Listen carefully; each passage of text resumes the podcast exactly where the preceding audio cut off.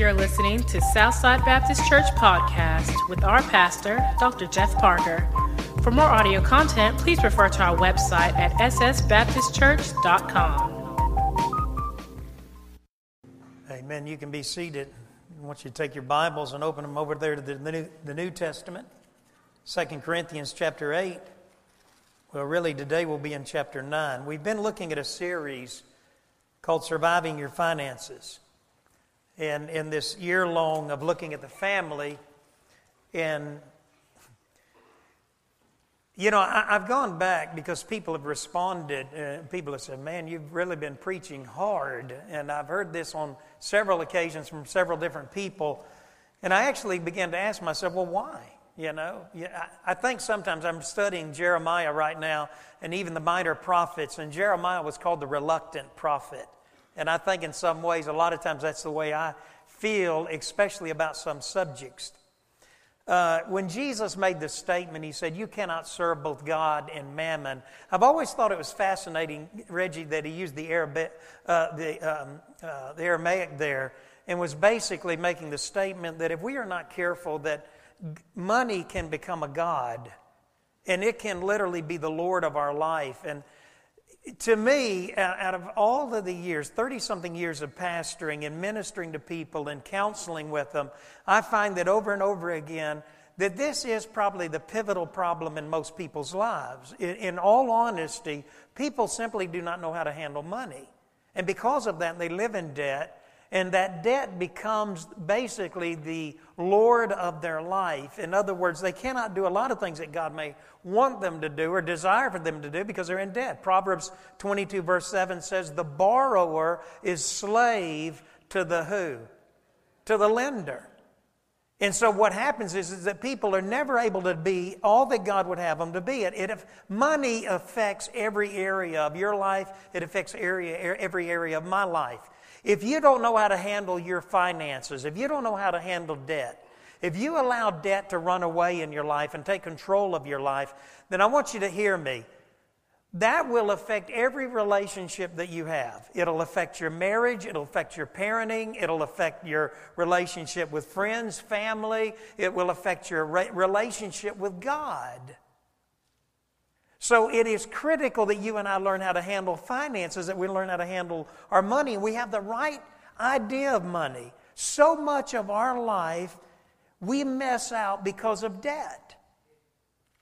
I can tell you over and over again, there are mission projects, there are ministry opportunities, there are things that God would have you to do and be involved in, but the reality is, is that for many of you in this room, and you don't have to tell me this, you are in such debt, you are in such financial bondage that you don't have the freedom to be instantly available to God to do whatever God wants to do. Plus, in reality, you're robbed of life. You know, travel is so easy today. It is unbelievable. You take Priceline. I don't know if anybody, some of you may be, me, Heather's already laughing because I love Priceline. I love to go on there and just bid, even if I'm not going to do anything.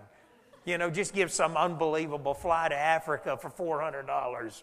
You know, well, if it works out, I'll go, you know. But you know, the, the, the, truth of the matter is there's so many things in ministry, in missions, things that God would have you to do. That if you're not careful, the enemy will leave you tied up in bondage your whole life, and you will die one day in debt, never having achieved all that God would want in your life.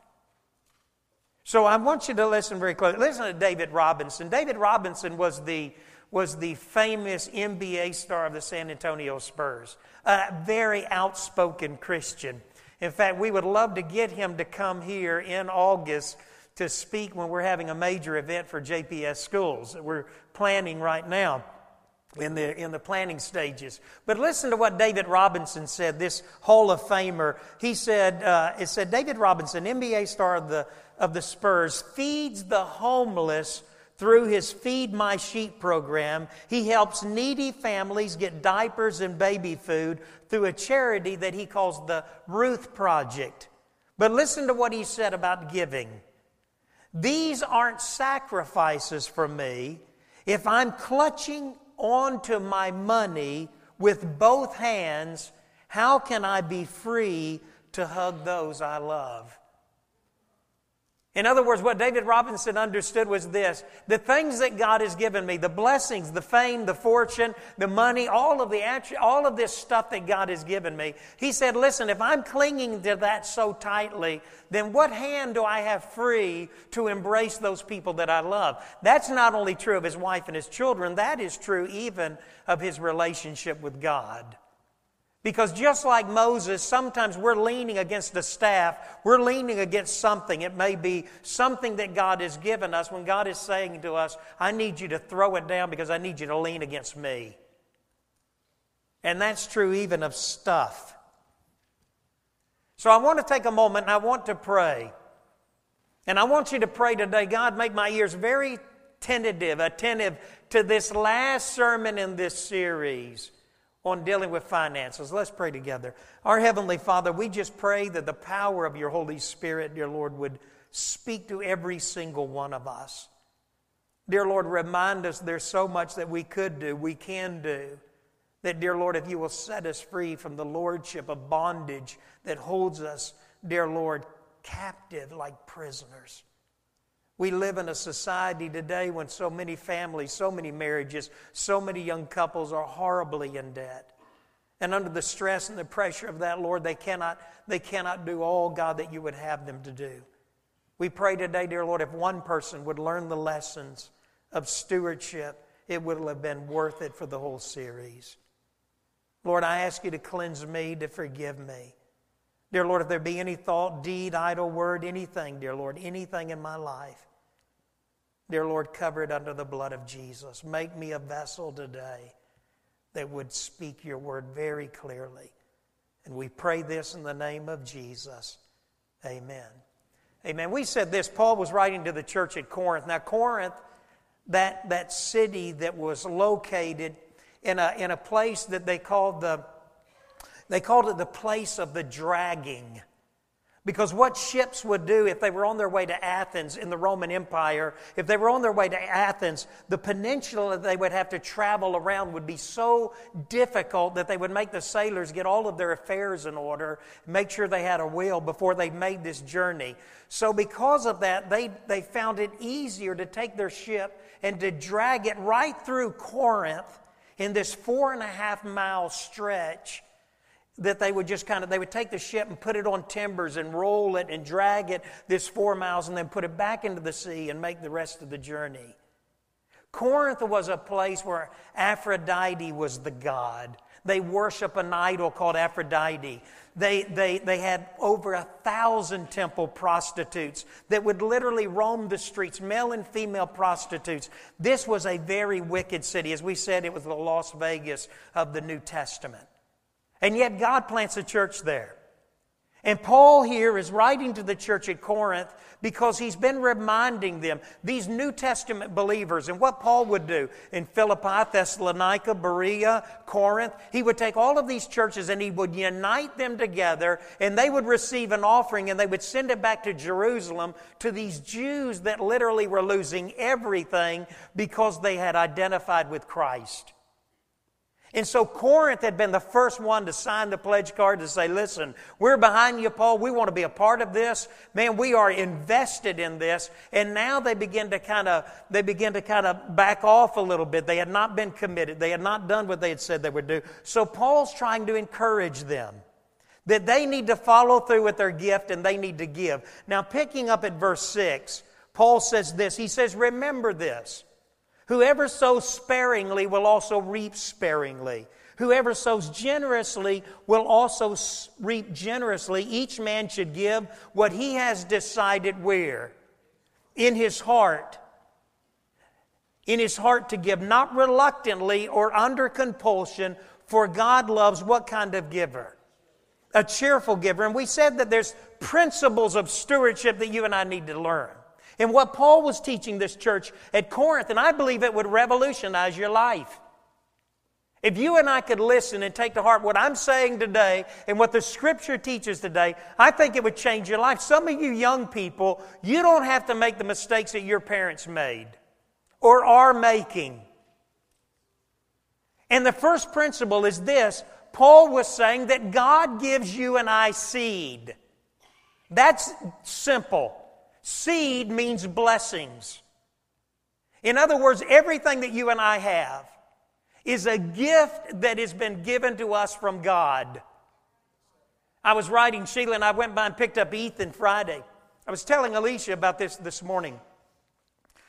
And, and, and he was sitting in the, in the car seat, in the back seat behind me. Sheila was here, I was here, and he was so excited because we had picked him up from the daycare center. Boy, he just was so excited. Well, he had a coat hanger, and he started reaching up, and he said, he said, Popo, reach you, uh, reach you. And I didn't even, I, I've never, I, I was amazed that a kid not yet two years old was using the word reach. But I guess that's what God is trying to say to you in this surviving your finances. God is trying to reach you about an area of your life that if you don't straighten up and correct will affect every area of your life. You will never enjoy life. You will never achieve God's will and His purpose for your life because you'll live your life in bondage. And so, what God is trying to do is God's trying to reach you. Now, Paul says to the church at Corinth, he said, Listen, God gives you seed. He gives you and I blessings, money, possessions, family, children. Children are an inheritance from the Lord. They are a gift from God. But so is your life.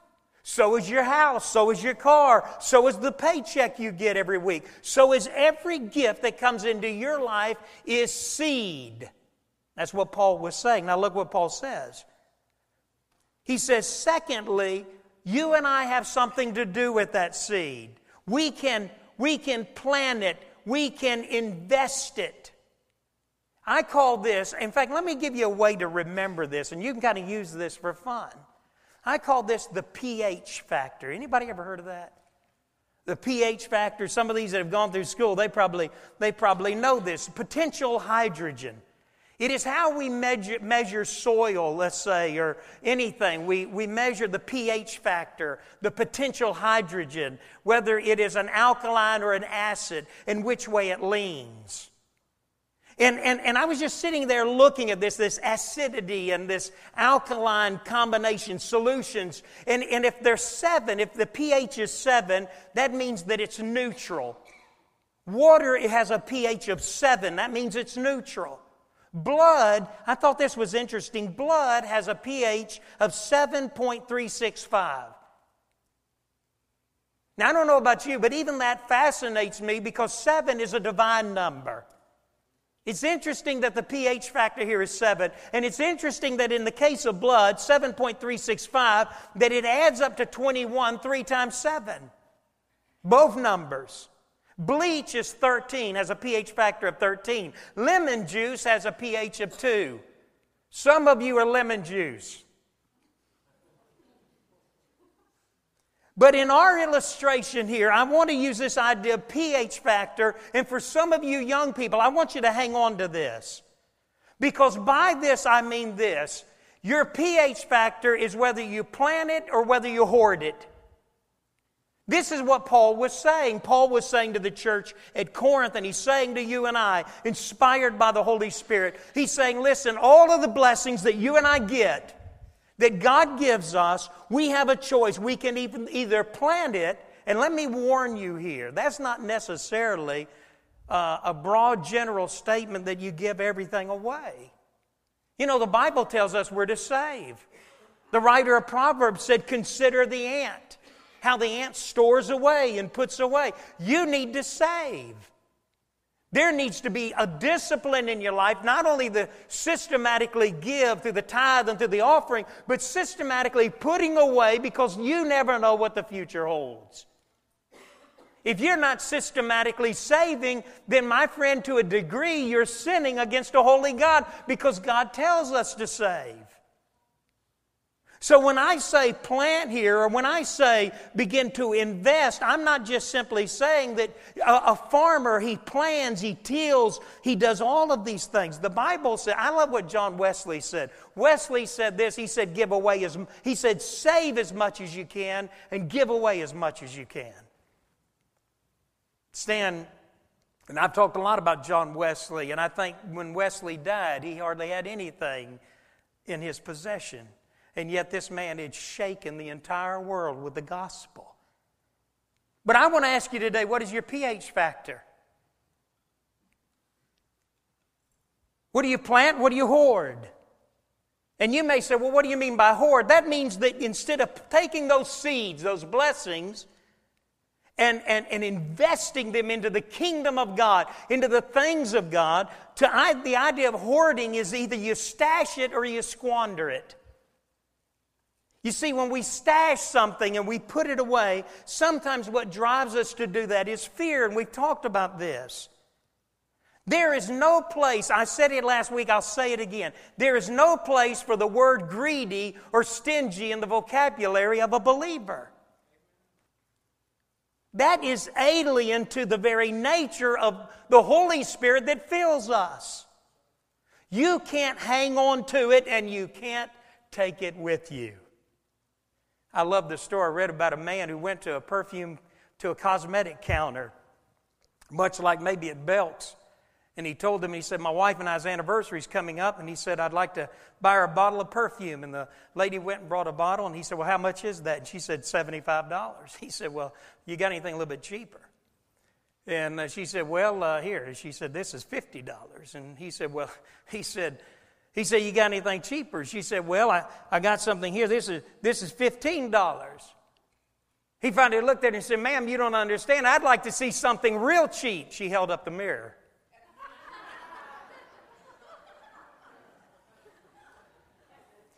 You, you, see, the truth of the matter is, is that imagine a God, imagine Jesus being stingy. I love James 1 5. You know what it says there? It says, Ask God who gives generously to all who ask. Malachi said this. He said, See if God will not open up, listen to the wording here, the windows of heaven and pour it out. So, to the life of a believer, listen, you're either planting the seed, you're either planting blessings, you're either investing those blessings into the kingdom of God, or you are hoarding them and hanging on to them. Parent, you can do that with your children. You can so take your children, hide them away, tuck them away, and do this to the degree that you're not investing them into the kingdom of God. I talked to a man the other day that had made the decision to move to Jackson. I can tell you who he is. He's on staff at New Horizon. New Horizon has set out to put 200 families back into the city of Jackson. This man who's a staff member, I have great respect for him. He made this statement. He said, I'm getting ready to take my children out of Clinton Public Schools and I'm going to put them in Jackson Public Schools. Wow. A school that may possibly is right now battling with accreditation. And yet, this man, Henry Joseph, this man, this pastor, was saying, he's saying, our pastor, Ronnie Crudup, has challenged us to bring people and come back in and invest in this kingdom. And he said, I'm getting ready to bring my family and put them right here. And I'm going to put my children, high school, listen to this. Some of those children are high school students. I'm getting ready to put them in Jackson Public School System. Some of you here, that is absolutely alien to you. And because of that, you'll never be used mightily by God, your children won't either. Every missionary does that.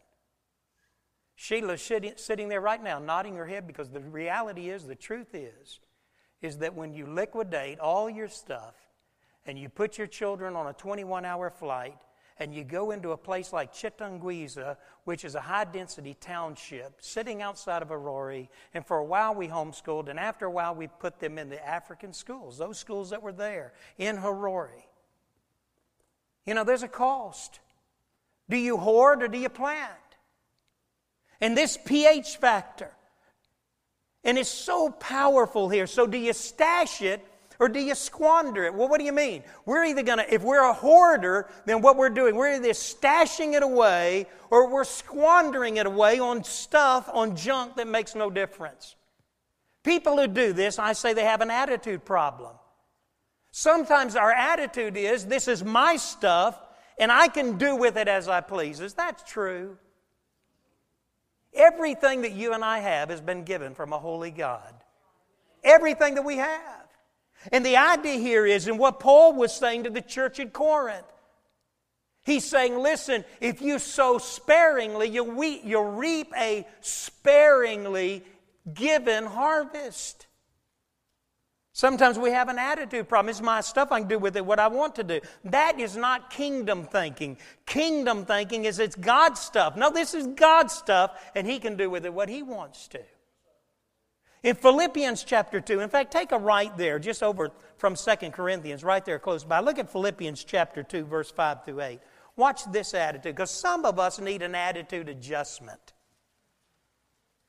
Some of us are squandering on junk and stuff that won't make any difference because the reality is, is we have an attitude problem.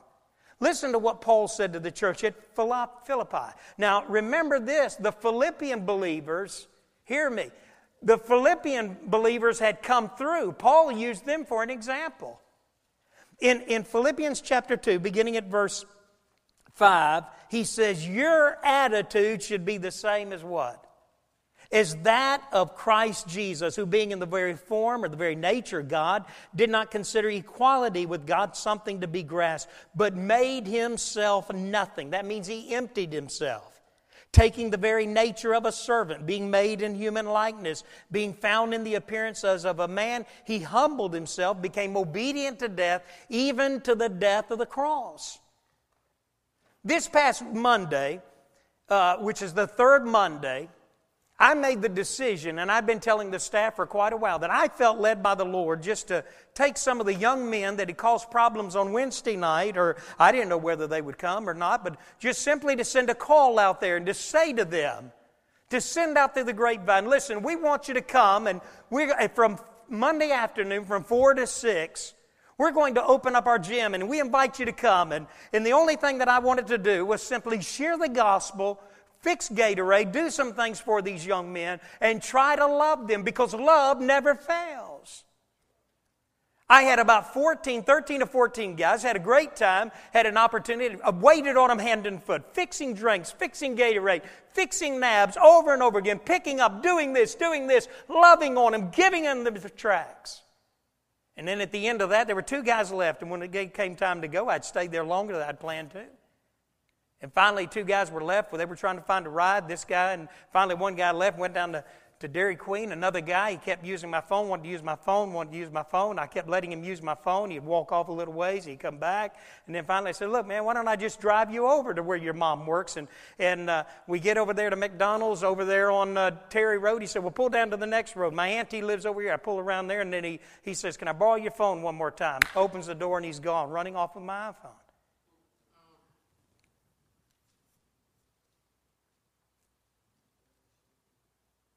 You know, I knew I should have known there was something wrong because I was sitting there looking at a young man perfectly healthy who was texting his mom and calling his mom over and over again saying, "Mom, come pick me up and take me to he wanted to get down to about where New Jerusalem was. I thought, why you lazy little skunk. You sorry good for nothing rascal. How dare you think that your mom working a fast food job over there, barely making ends meet? Now, I don't know, uh, undoubtedly she didn't work at McDonald's, but she worked somewhere because I saw the text messages. And she was saying, I can't get off work and come drive you. You see, that's the problem. I thought to myself, the reason the city's in a mess that it's in, the reason that we have crime is a lot of times the truth of the matter is we don't have impoverished young people, we got lazy We've got lazy young people that have been spoiled by a single mom and they bully her. That's the problem. And you can tell them I said that and tell them to come apologize to me.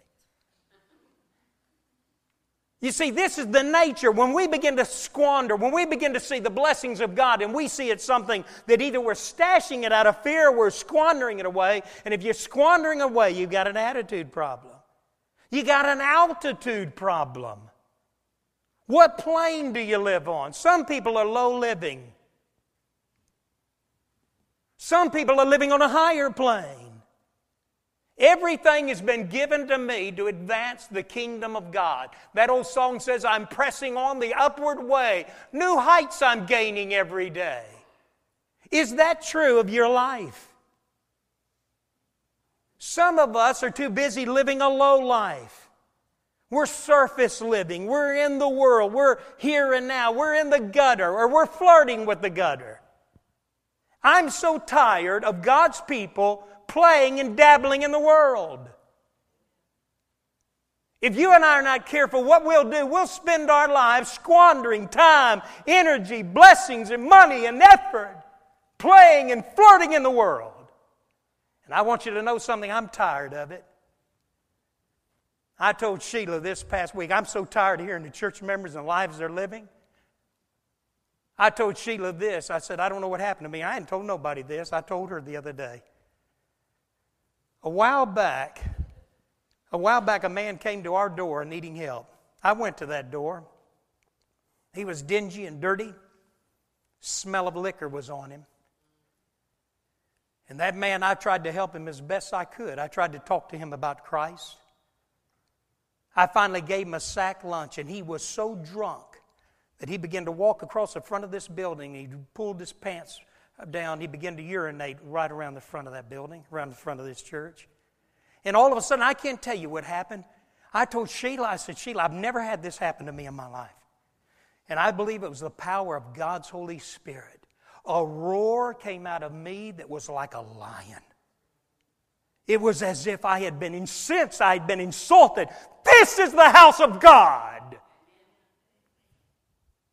As one of our men said last week to a couple of women that were stealing and stealing and stealing from our church, he finally walked down there when the deacons didn't do something. He finally said, I'm going to do something. He walked up to a couple of women. He said, I'm tired of you stashing and storing away in your purse. Stop it. We can't keep sugar in none of these rooms because people steal them. We can't keep toilet paper because people steal it. That's a thief and not even is the church sacred anymore. We've lost units, we've lost this, and we've lost that. And I tell you what, JPD can come apologize to me too. Because if I saw the interest of the officer that came and took my report about my iPhone, God help us.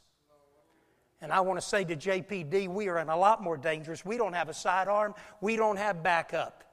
And we've been robbed, cheated, stolen, and whipped and kicked around, and we continue to do what we do. I tell you what, folks, we're coddling this city right on into the, into the gates of hell. We ought to be ashamed of ourselves. Low living. Some of you in this room, it's, it's low living. You're flirting with the world.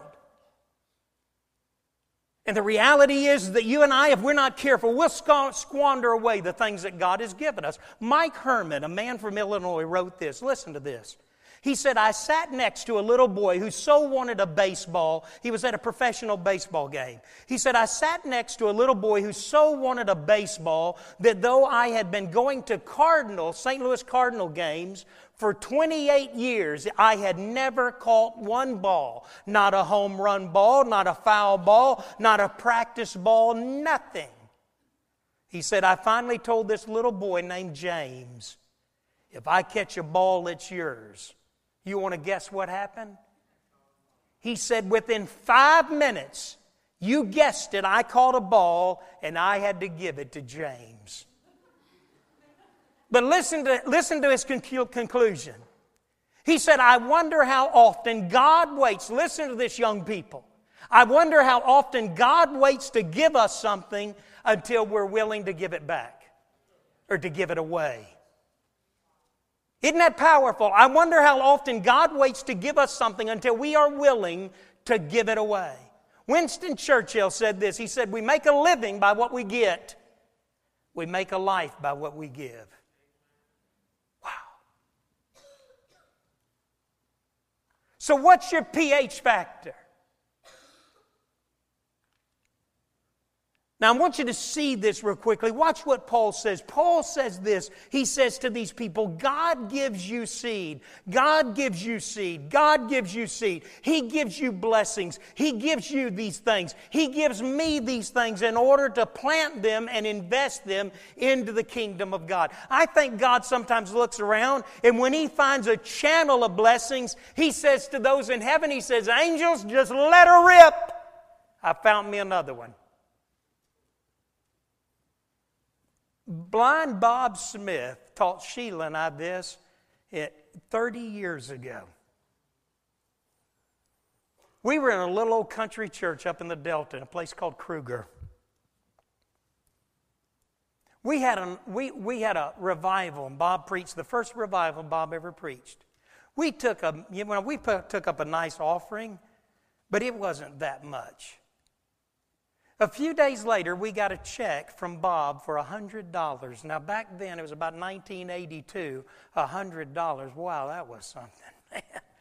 I told Sheila, put on your red dress, Mama, because we're going out tonight. I mean, you know, that's something. But Bob Smith would sit and he would talk to Sheila and I, discipling us, talking to us about God's blessings, and don't hang on to them, don't hoard them, invest them into the kingdom. And he taught us a principle that we've never forgotten. Now, this is what Paul was saying. People may say in verses 6 and 7, people may say, well, you know, I'm just, I'm just not getting much. My friend, you may have a small harvest because your, it's, your sowing is small. Let me prove this to you. Watch what Paul goes on to say. Look at verse 10. In, in, in 2 Corinthians 9, verse 10, now he who supplies seed to the sower and bread for food. Now look, well, look right above that verse 9. As it is written, he has, he has scattered abroad his gifts to the poor, his righteousness endures forever. Then in verse 10, now he who supplies seed. Okay, we've already said, number one, God gives you, God gives me the seed in order for me to plant it. But why? Look at verse 11. Now he who's, now verse 10. Now he who supplies seed to the sower and bread for food will also supply and increase your store of seed and will enlarge the harvest of your righteousness. Now look at verse 11. You will be made rich in every way. What's the next two words of the NIV? So that you can be what? You can be generous. You see, God, listen, God gives us the seed. Number two, He is the supplier of the seed. Why does He give us the seed? Verse 11, to be rich? To hoard it? To hang on to it? No. God says so that you and I can be what? We can be generous on every occasion, looking for opportunities. Listen, God's people are on high alert to invest into the kingdom of God. We're looking for ways. God blesses us, God gives us something. We immediately say, God, what am I going to do with this? Every one of these graduates here across the front should be asking the question God, you've given me this achievement in my life. Now, what are you going to do with it? What do you want me to do with it? Whether it be nursing, whether it be uh, as, a, as a staff member, whether it be a high school kid. Now, moving on to Hinds. Hinds Community College is a mission field. It is an unreached mission field.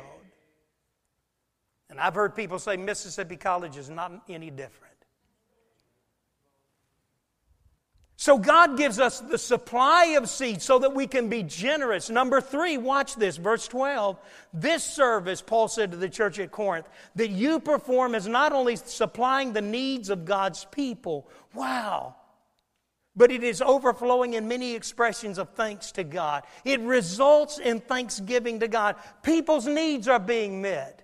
If there's somebody in this congregation who's hurting, who's struggling, who's barely squeaking by, God, as you're praying, as God begins to lay that person on your heart, you can tell that, you see that. God begins to speak to you. God begins to say to you, you need to go to that person and see how you could help them, how you may be able to assist them. It may be where you work. You may be a teacher at school. How many children are coming to school? They haven't eaten, they don't have adequate clothing. Mom's struggling. You don't know what heartache may be going on in their life. But as you're reading the Word of God, as you're in prayer, as you're walking in intimate fellowship, you're sensitive to the Holy Spirit. Spirit, and God will move you. Listen, He'll move you across Cracker Barrel to go over and pick up somebody's ticket and say to them, I don't know why, but God told me to come pick this up and pay for it. David Robinson years ago was in a Cracker Barrel. From what I heard, it was a restaurant. I think it was Cracker Barrel. And a woman came over and had a, had a bulletin from a funeral service. She said, Mr. Robertson, she, Robinson, she said, I, I, I wanted to ask you to do me a favor. Said, My brother thought the world of you. He died of cancer. and we're burying him today. And I wanted to ask you, would you sign this for me? David Robinson, that big NBA star, you know what he did? He took that woman, his hands are just massive. He took those big old hands and he wrapped them around that little woman's hands. He said, First, could I pray for you? And they said, when he began to pray, said the whole restaurant bowed their head out of respect and began to pray right along with them. Tim Tebow is a classic example of taking what God has given and investing into the kingdom of God. That's what we do. And this is what Paul was saying. And Paul says here, he says, thirdly, there'll be thanksgiving. God's people needs will be met in verse 12, and there'll be a volcanic eruption of shouts and glory and worship because their faith has been strengthened by your obedience. Listen, somebody, some poor mom, barely struggling, barely making ends meet, and God puts it on you. There are people in this congregation, some of them who are hurting, who are barely squeaking by. I know some of them if you don't. Man, we've got a precious, precious family in this church that barely squeaks by. One of the kindest, most sweetest women I know and ever known in my life. But how many of us have ever been sensitive enough to the Holy Spirit to say to that mama, look, here's a $50 gift card to Walmart.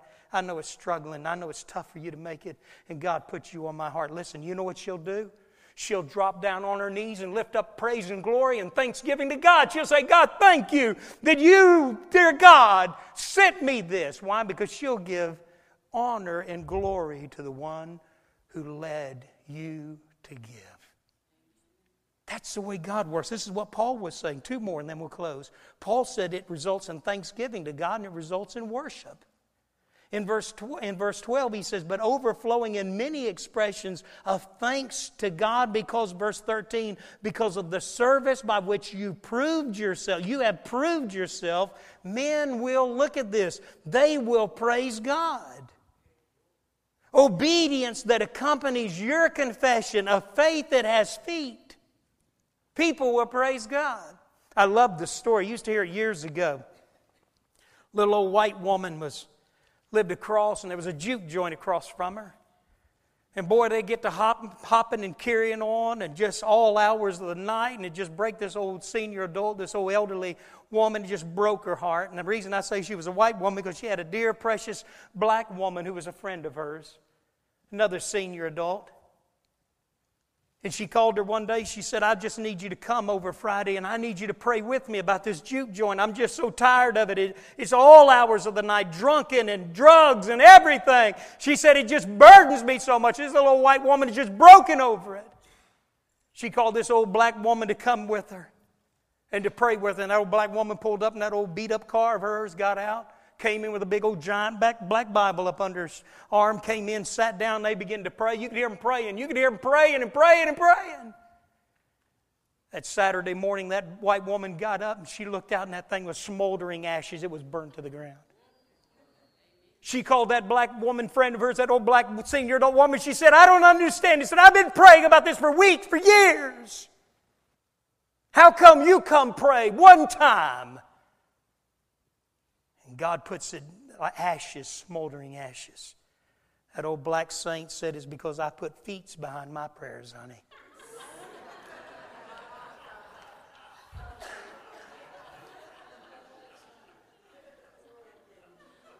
You know, the Bible talks about sometimes we say things, you know, go away and be filled, but we don't put feet behind it. I'm going to tell you what, God, God, listen, God, God released Peter out of prison but God wouldn't open the gate at the courtyard. God will never do. Don't you pray about something, God will never do what you can do for yourself. Finally, and I love this, look at verse 14. Verse 13, because of the service by which you have proved yourself, men will praise God for the obedience that accompanies your, prof- your confession of the gospel of Christ and for your generosity in sharing with them and with everyone else. In other words, you got, man, people are going to praise, they're going to worship, they're going to worship God. Hurry up, praise team. I don't want you to come to, hey, praise team, stop the praise team. Come this way. Come this way. You can't miss this. This is too good. You can't miss it. Y'all can just kind of ease on down to it. That's all right. The last one is this. Look at verse 14. And in their prayers for you, their hearts will go out to you because of the surpassing grace God has given to you. Thanks be to God for His indescribable gift. You know what they begin to do? When you and I begin to, we just listen, we're a channel of blessing. We're meeting this need, that need. We're sensitive to God's Holy Spirit. We're beginning to see every blessing, everything God brings into our life is something that's going to flow in us, it flows to us, and it flows through us and affects the lives of other people. As we begin to touch other other people's lives, you know what they begin to do? They begin to pray for you. They begin to pray for me. I pray for those people who have a giving spirit because I know that God is going to give them even more. I prayed for farmers that they'd have bumper crops because you know what? There's some farmers. I tell you what, Sandy and Craig Boykin up there in Anguilla, those people are the, they are givers. Man, they're givers. And I can tell you this God blesses them. God blesses them like no other farmer in the Delta. Why? Because God says, I've got a channel, I've got a river, I've got, I can flow blessings through this person. Send them on down. And that's what He's looking for in your life and in my life. And those kind of people, business, there's some people business people. They're godly Christian people. Do you wonder why God blesses them? He blesses them because they're channels. And He'll bless you. We sent $4,500 to Zimbabwe. Let me tell you what those people did when they got that money. They were praising and worshiping and thanking God for you and I. And let me tell you what old Simon Jana, old Simon Jana, an old African pastor whose face is paralyzed on side. Old Simon Jane will get up three or four o'clock in the morning, and old Simon Jane, you know who he's praying for? All of you. An old godly African saint praying for all of you, praying for this church. Homeless, tucked under bridges, will sometimes say, Brother Jeff, I'm praying for you. I'm praying for Southside. But it all comes down to this. Paul says it in 2 Corinthians 8 5. The key, they gave themselves first to the Lord. God, listen. Let me, let me say, just go ahead and stand. Let, let, me, let me just put it this way. I told you about a businessman out here who wrote a check for three times the amount of what we had received for the Gideon offering. And he said to me, he said, Here's a check, brother. He was so burdened, tears, so burdened. He said, Brother Jeff, here's the check. This is three times what we took up for the Gideon offering. We had nearly $500 Gideon offering. And then he said, And I'll pay the Gideon offering.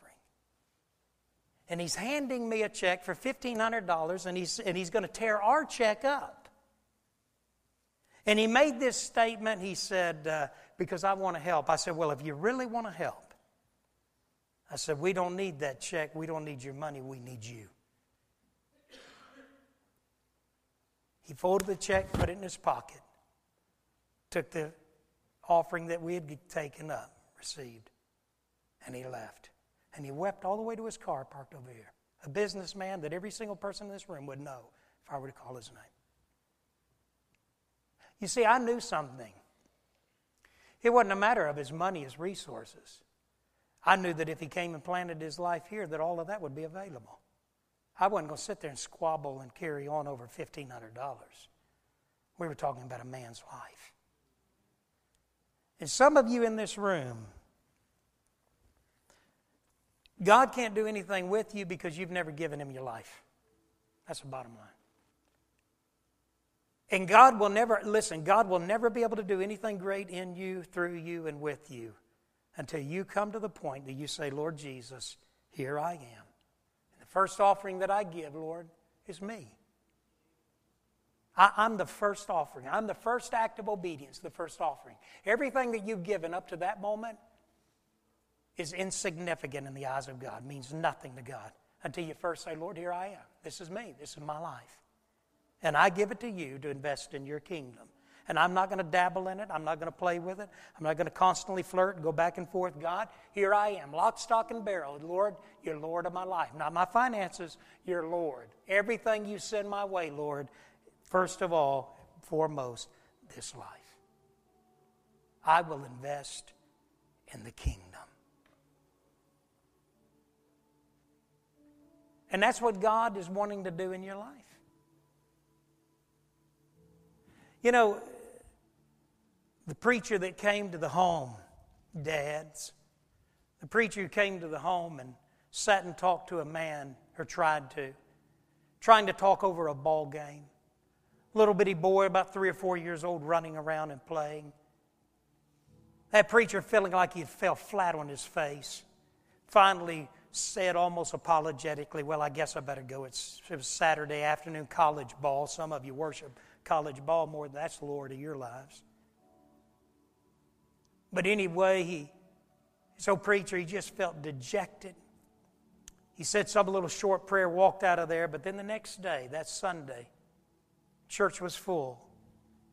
During the invitation, he watched as his dad, he hadn't seen the dad, he didn't even know he was back there.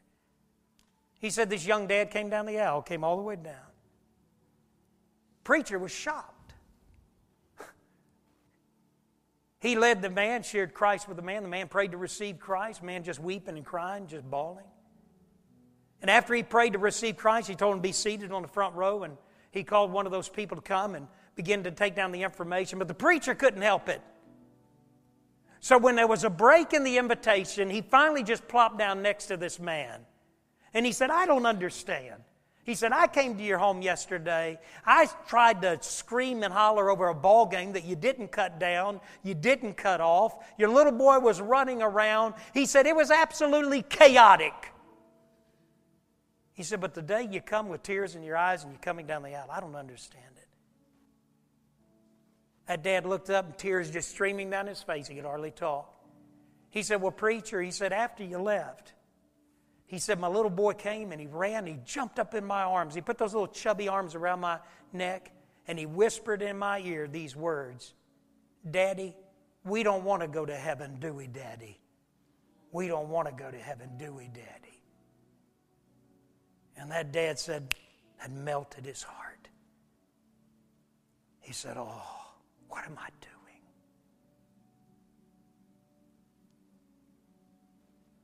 Well, do you?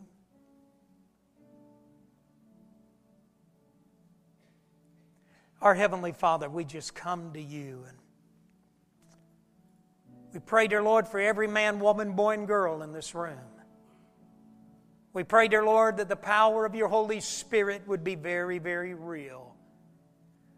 We pray, dear Lord, that that discipline will begin to come into our lives in the area of our finances. We pray, dear Lord, that we will begin to see our home, our car, our marriage, our children, everything, our job, our paychecks, everything is to be used for the honoring and the glory of our Lord and Savior Jesus. We give you credit, we give you honor for all of it. And then, Lord, give us the wisdom to invest it, to plan it, not, not to hoard it, not to stash it, not to squander it on worthless stuff because we have an attitude and an altitude that's very low. God, get a hold of us today. May people begin to pray for us. May we increase our personal prayer chain because we are investing so much in the lives of others that people say, Man, God bless that man. He's such a channel. God bless that woman. She's such a channel. God, make us sensitive to your Holy Spirit. People don't need us to run with the world. They don't need us to continue to live and squander and find existence. They don't need us flirting in the gutter. They need us living in a high plane. They need us pressing forward. Dear Lord, convict parents here. Convict parents here to raise their children in a way that honors Christ. I pray, dear Lord, for young couples that, dear Lord, the enemy of debt, the 12 months, 24 months, 36 months, 48 months of no interest is just a, is just a scam that gets them in bondage. I pray for those that, that, that extend themselves in five and six years worth of payments on a vehicle that won't last. I pray, dear Lord, for those young couples that find themselves in credit card debt because they're buying stuff to impress people they don't even like. God, today, set us free. You said we'll know the truth, and the truth will set us free. And our enemy, the devil, is destroying marriages, destroying homes. He's destroying a nation because we will fight and flounder and demand our benefits. It is no longer ask what I ask not what you what this country can do for you, but what you can do for this country. That is not the mentality. We are materialistic. We are selfish. We are self centered. We want our rights. We want our privileges. We want our benefits. We want our health care. We want all of these things. We don't care about the generations yet to come. God, break that spirit break that spirit that's holding this nation, holding families and marriages in bondage. God set us free of the phone calls, the toll free, endless calls that come every single day to constantly tempt young couples to go in debt and credit. God, bring brokenness and repentance to a materialistic land and let it begin in the hearts the people in this room. So that when you whisper in our ear, when you whisper in our ear, you've heard your pastor talk about Zimbabwe. I want you to go. I want you to walk the streets of Chitungwiza. I want you to see children that are excited over a piece of candy they call a sweetie. I want you to see people that have no water. I want you to help them put a well down. I want you to go around the world and take the gospel. I want you to be free for the mom who cannot buy her child a coat this winter for the homeless man that's tucked under the bridge who has lost all hope, for those that lose their home, those who live almost in poverty. I need you to be set free so you can obey me. God, set us free. And we pray this in the name of Jesus. Amen.